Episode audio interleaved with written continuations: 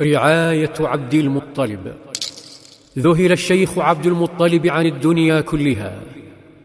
اسود العالم في وجهه. فصار يركض مفجوعا وقلبه يسأل ملهوفا. أين حفيدي محمد؟ عبد المطلب يسأل من حوله هل رأوا محمدا هل مر بهم طيفه الحبيب؟ وكأن خوفه على حفيده يذكره بتأخر أبيه عبد الله عندما عادت القافلة ولم يعد عبد الله. ترى هل سيرحل محمد عليه السلام بعيدا عن عبد المطلب كما رحل والده الشاب؟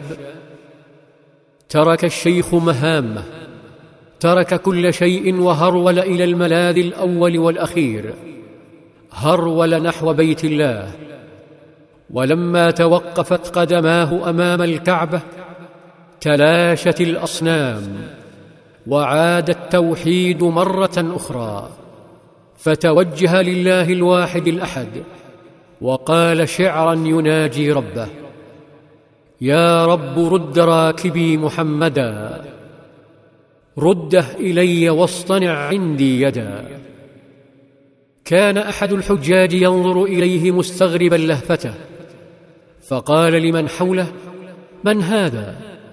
فقالوا له عبد المطلب بن هاشم.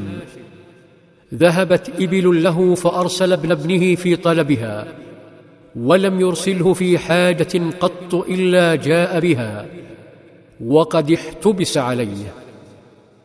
ثم ما برح حتى جاء محمد وجاء بالإبل.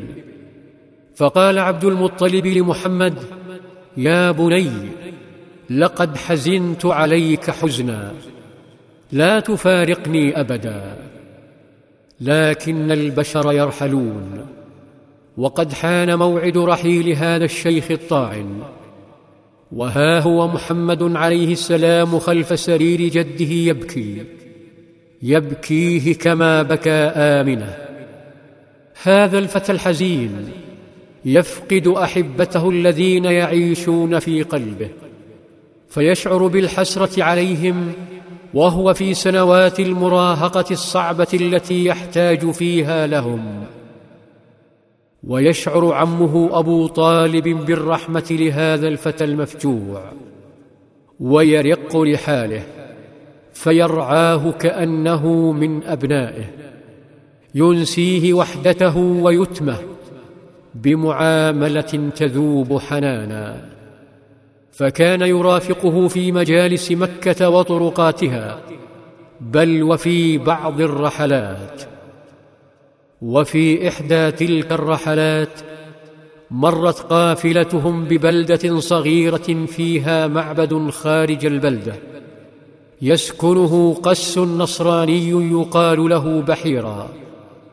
كان القس من بقايا النصارى الموحدين لله وكان لا يختلط بالمسافرين ولا يكلمهم لكنه رأى شيئا أثار فضوله في تلك القافلة.